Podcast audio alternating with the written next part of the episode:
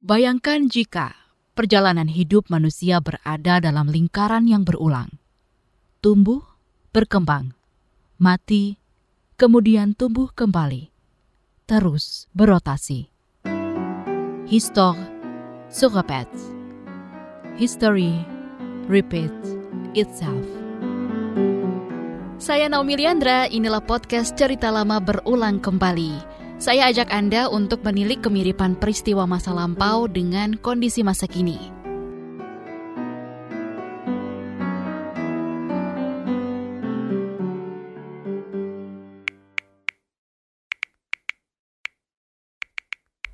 Masih ingat gak dengan tagar warga bantu warga yang sempat ramai di jaga Twitter selama PPKM darurat? Iya, sekitar Juni 2021, pegiat media sosial mencetuskan tagar itu untuk membantu orang-orang yang terdampak pandemi COVID-19. Kala itu gelombang varian Delta mulai menguat. Angka kasus harian di Indonesia naik dua kali lipat. Di Jakarta, keterisian rumah sakit darurat Wisma Atlet Kemayoran bahkan per 14 Juni sudah mencapai 85 persen. Rumah sakit penuh, oksigen sempat langka, tingkat kematian terkerek. Lewat tagar warga bantu warga, netizen saling berbagi informasi tentang keterisian rumah sakit, tempat penjualan, dan sewa tabung oksigen, bantuan makanan untuk pasien isolasi mandiri, hingga donasi uang.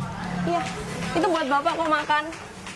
Sama ini ada sembako dikit ya Pak. Alhamdulillah. Sama ada masker kain sebentar saya ambilin. Ini ya Pak, hati-hati ya Pak. Tagar di media sosial mewujud aksi nyata.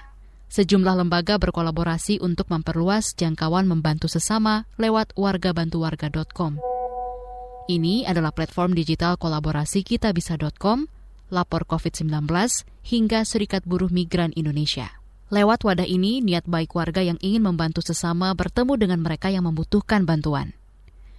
Pandemi COVID-19 dan gerakan kemanusiaan yang muncul menyertainya mengingatkan kita pada peristiwa serupa yang pernah tercatat dalam sejarah.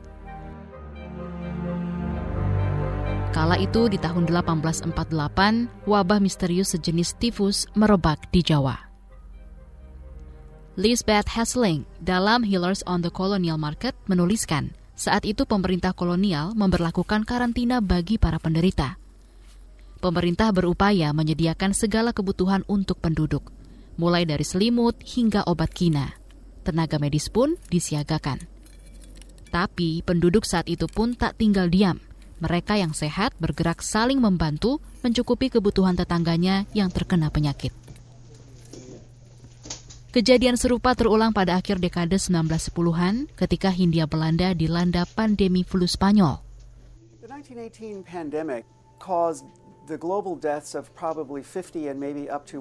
Pemerintah dan masyarakat bergerak bersama mengatasi pandemi. Pemerintah juga mengatur kegiatan masyarakat selama pandemi. Salah satunya kewajiban memakai masker, persis ketika pandemi COVID-19 merebak. Di masyarakat, cara-cara kultural dilakukan untuk pencegahan pandemi. Ini terjadi karena informasi tentang flu Spanyol belum tersebar luas dan jelas. Cara kultural itu antara lain dengan menggelar doa bersama dan arak-arakan. Penyelenggaraan itu dilakukan dengan melibatkan banyak orang tanpa bayaran sepeser pun. Meski cara-cara itu justru bisa memperparah penyebaran, kita melihat adanya keinginan masyarakat membantu meringankan beban sesama ketika menghadapi masa-masa sulit.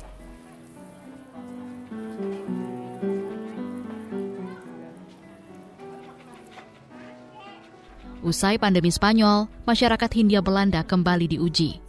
Kali ini lewat resesi ekonomi. Pada 1930-an, jumlah pengangguran dan gelandangan di kota besar meningkat di desa-desa, petani juga kelimpungan. Pemerintah bergerak mengeluarkan sejumlah kebijakan untuk meringankan masyarakat. Antara lain, mengubah besaran pajak, membuka kursus keterampilan, dan menyalurkan bantuan langsung tunai. Namun, semua usaha itu masih belum cukup mengatasi permasalahan ekonomi. Bantuan pemerintah tidak cukup menjangkau semua masyarakat terdampak. Organisasi keagamaan tergerak ambil bagian. Nahdlatul Ulama dan Muhammadiyah menjadi salah satu jembatan bantuan pada masa krisis melalui penyaluran zakat. Di Yogyakarta, organisasi berbasis Katolik dan Kristen Protestan juga aktif menyediakan bantuan bagi kaum miskin dan penganggur terdampak. seperti Yayasan Bantuan Kemiskinan Yogyakarta, Yayasan Santa Elizabeth, dan Dewan Bantuan Kemiskinan Kristen Protestan. Tak lagi melihat latar belakang agama, organisasi tersebut bernaung dalam satu payung besar organisasi bernama Komite Umum Bantuan Kaum Miskin yang berdiri pada September 1935. Bantuan terus meluas, serikat buruh tak ketinggalan pula ambil peran. Ini tampak dalam laku lampah Perserikatan Pekerja Pegadaian Hindia atau P3H. Kala itu, serikat ini memiliki 3.000 anggota. Dari jumlah itu, hampir setengahnya mengalami pemecatan pada masa krisis. Dalam masa krisis itu, P3H meminta para anggota patungan untuk korban resesi. Dari penggalangan dana itu, P3H menyalurkan bantuan sebesar 30 gulden atau senilai 200-an ribu rupiah kepada setiap anggotanya yang di PHK selama 1931. Gerakan kemanusiaan mengatasi kesulitan bersama kerap tersuah dalam sejarah, dari zaman kolonial hingga milenial.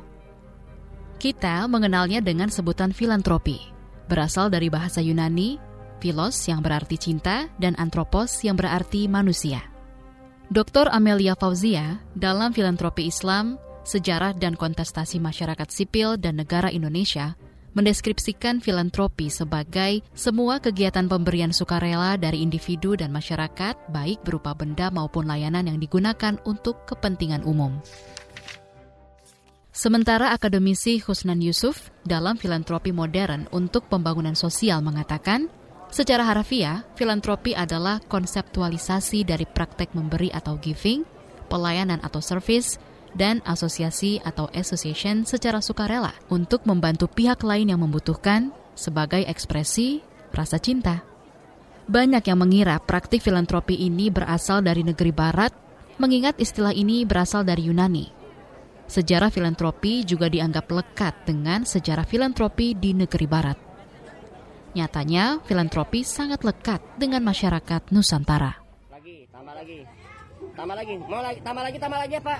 Udah. Tambah lagi apa udah? Ya tambah lagi, tambah lagi. Kasih, kasih, kasih. Nah. Di Indonesia, untuk menyebut filantropi, kita menggunakan kata kedermawanan. Istilah sepadan lainnya yang familiar kita dengar adalah gotong royong.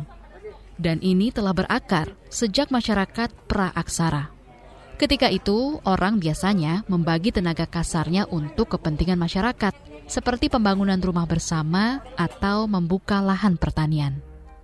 Bukti awal jejak filantropi di Indonesia tercatat pada Prasasti Yupa dari abad ke-5 Masehi.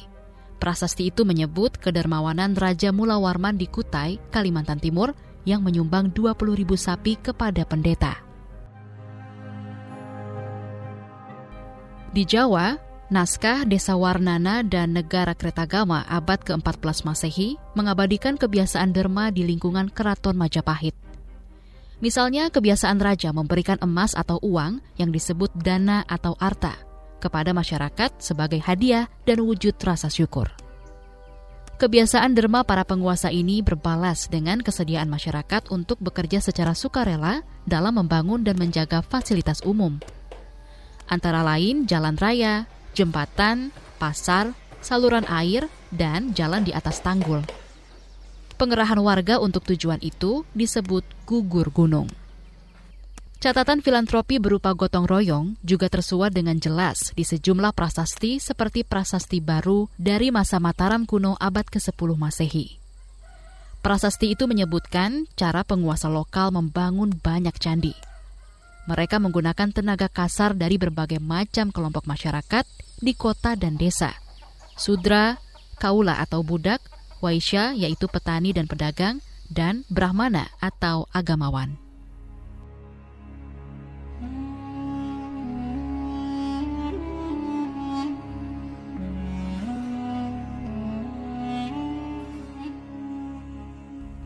Filantropi kembali menemukan jiwa dan bentuk baru seiring kedatangan agama Islam. Penulis buku Filantropi Islam, Amelia Fauzia, mengungkap tiga bentuk filantropi Islam, zakat, sedekah, dan wakaf. Ketiga filantropi ini berkembang selama masa Kesultanan Islam. Semuanya bersifat sukarela, Tapi, zakat punya keunikan tersendiri.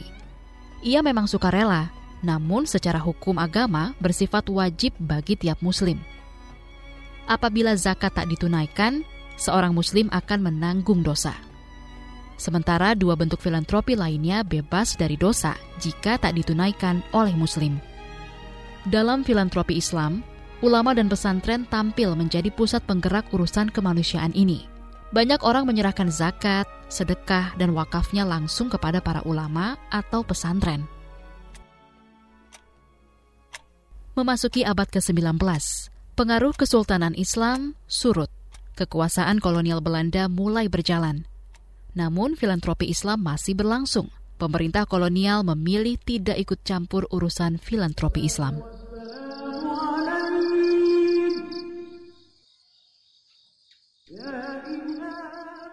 Christian Snelk Holgronch, penasehat urusan masyarakat pribumi dan muslim untuk pemerintah kolonial Belanda menyebut, jejak, bentuk, dan pengelolaan filantropi Islam pada masa kolonial tercatat dengan baik dan berlimpah.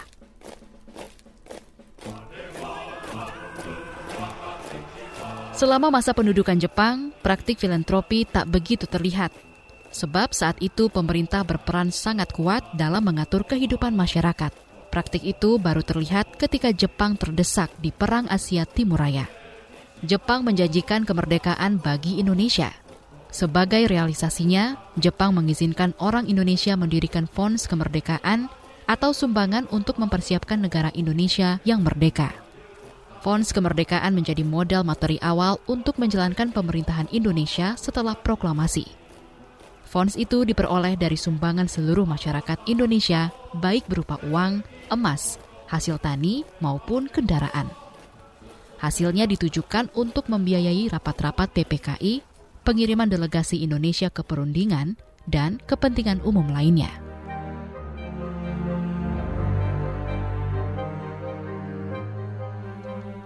Selama masa Orde Baru, praktik filantropi mulai berkurang. Orde Baru merupakan pemerintahan yang kuat sehingga menyebabkan gerakan sipil melemah. Pada masa inilah, filantropi diorganisir melalui yayasan yang dibuat oleh aparatur negara. Praktik filantropi menemukan tempatnya kembali setelah kejatuhan Orde Baru. Kekuasaan negara yang melemah menghidupkan kembali gerakan sipil. Semakin kuat negara, semakin lemahlah praktik filantropi. Begitupun sebaliknya, ini terbukti ketika negara kurang berperan dalam memenuhi kebutuhan warganya. Hal ini dapat dilihat dengan berbagai macam lembaga filantropi di luar bentukan negara, seperti kitabisa.com, Warga Bantu Warga, dan yayasan sosial lainnya. Di masa kini, perkembangan teknologi ikut mendukung kuatnya praktik filantropi gerakan sipil. Hmm, tapi kenapa ya? Manusia punya dorongan bergerak membantu dan menolong sesama.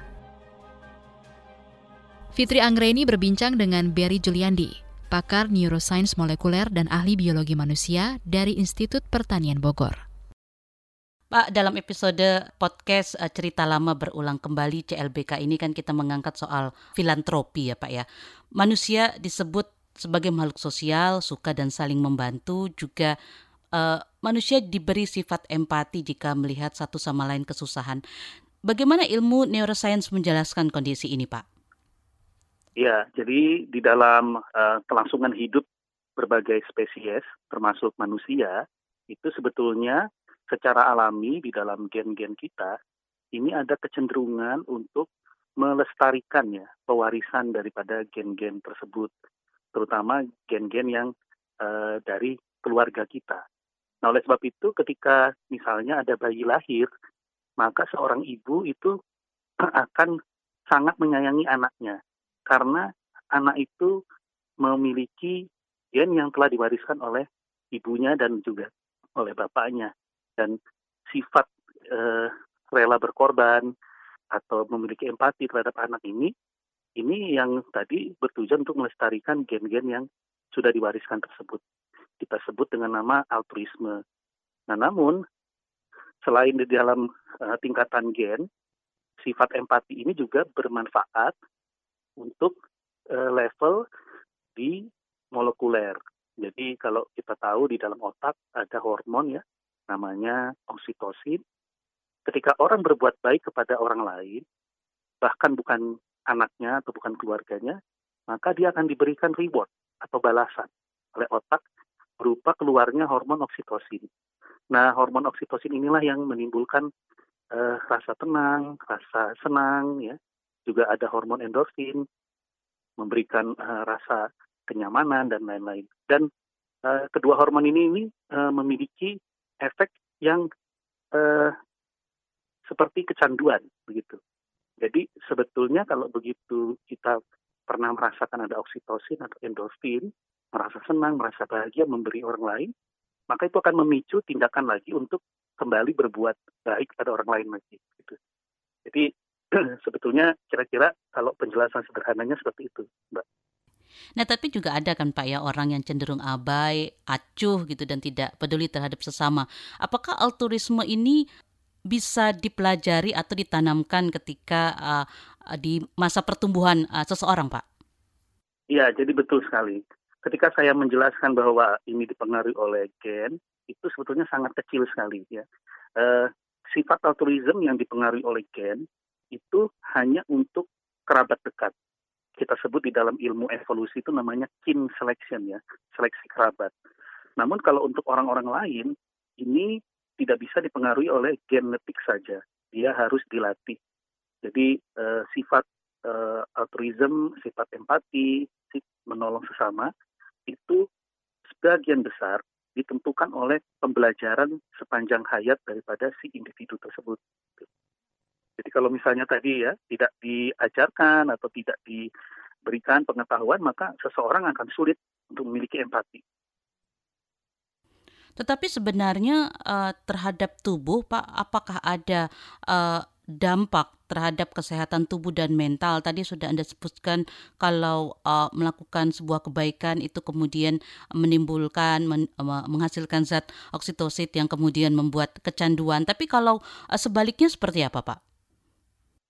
Ya, jadi kalau kita uh, perhatikan ya, uh, hormon untuk uh, jatuh cinta, hormon ketika kita bersyukur, hormon ketika kita melakukan kegiatan sosial atau empati itu sama ya ada oksitosin, ada endorfin. Nah, mereka ini semua membantu tubuh untuk menjadi lebih baik begitu ya, lebih nyaman, lebih tenang, lebih bahagia ya. Uh, memandang hidup secara lebih apa, optimis ya. Uh, jadi ini memicu banyak perilaku-perilaku yang baik. Dan tentu saja ini akan membuat uh, tubuh kita menjadi lebih sehat begitu. Nah, kebalikannya tentu saja ketika seseorang ya yang tidak uh, memiliki oksitosin dan endorfin yang rutin dikeluarkan misalnya dari berbagai kegiatan tadi ya itu akan e, mengalami kecemasan ya. E, sifat yang tidak apa namanya tidak bahagia dan lain-lain sebagainya. Ini yang kita temukan pada orang-orang yang secara lahiriah atau secara biologis itu memiliki kelainan di otak misalnya. Ketika ada orang yang memiliki kelainan otak di mana produksi oksitosin dan endorfinnya itu rendah, maka orang ini cenderung cenderung ya e, menjadi orang yang sadis misalnya, menjadi psikopat, menjadi orang yang jika melakukan kejahatan tidak ada rasa penyesalan misalnya gitu. Nah itu e, sudah ada apa namanya e, kajiannya, gitu, Mbak. Ya terakhir Pak Berry, uh, seperti apa uh, keluarga perlu membangun uh, altruisme ini di dalam keluarga mereka, terutama kepada anak-anak uh, mereka mungkin yang masih kecil, Pak? Ya, jadi uh, yang paling baik adalah memberikan contoh ya karena manusia itu belajar dari melihat uh, contoh terutama dari contoh perilaku.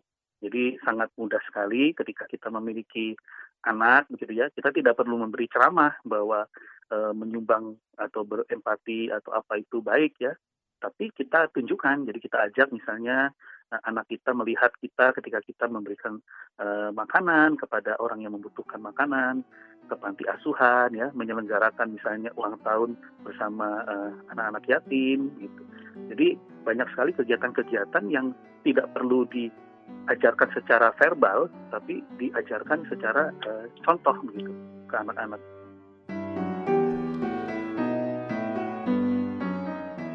Berderma atau memberi sesuatu kepada orang lain itu dapat melepaskan hormon oksitosin Hormon ini memunculkan rasa tenang, nyaman, serta membuat orang kecanduan untuk melakukan kebaikan lagi. Tak hanya itu, berderma juga berdampak baik pada kesehatan tubuh. Saya Naomi Liandra pamit, kita ketemu lagi di episode lainnya Cerita Lama Berulang Kembali. Kami juga ingin mendengar komentarmu atas kisah ini melalui podcast at kbrprime.id dan ikuti terus update podcast ini di Instagram at kbr.id dan juga Twitter at berita KBR.